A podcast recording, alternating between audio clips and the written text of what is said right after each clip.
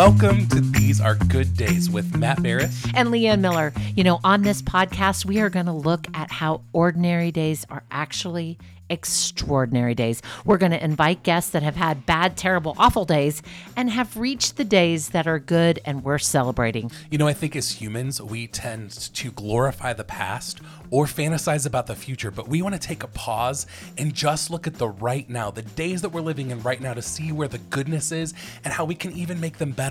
Yes, like a warm loaf of bread with slathered with butter.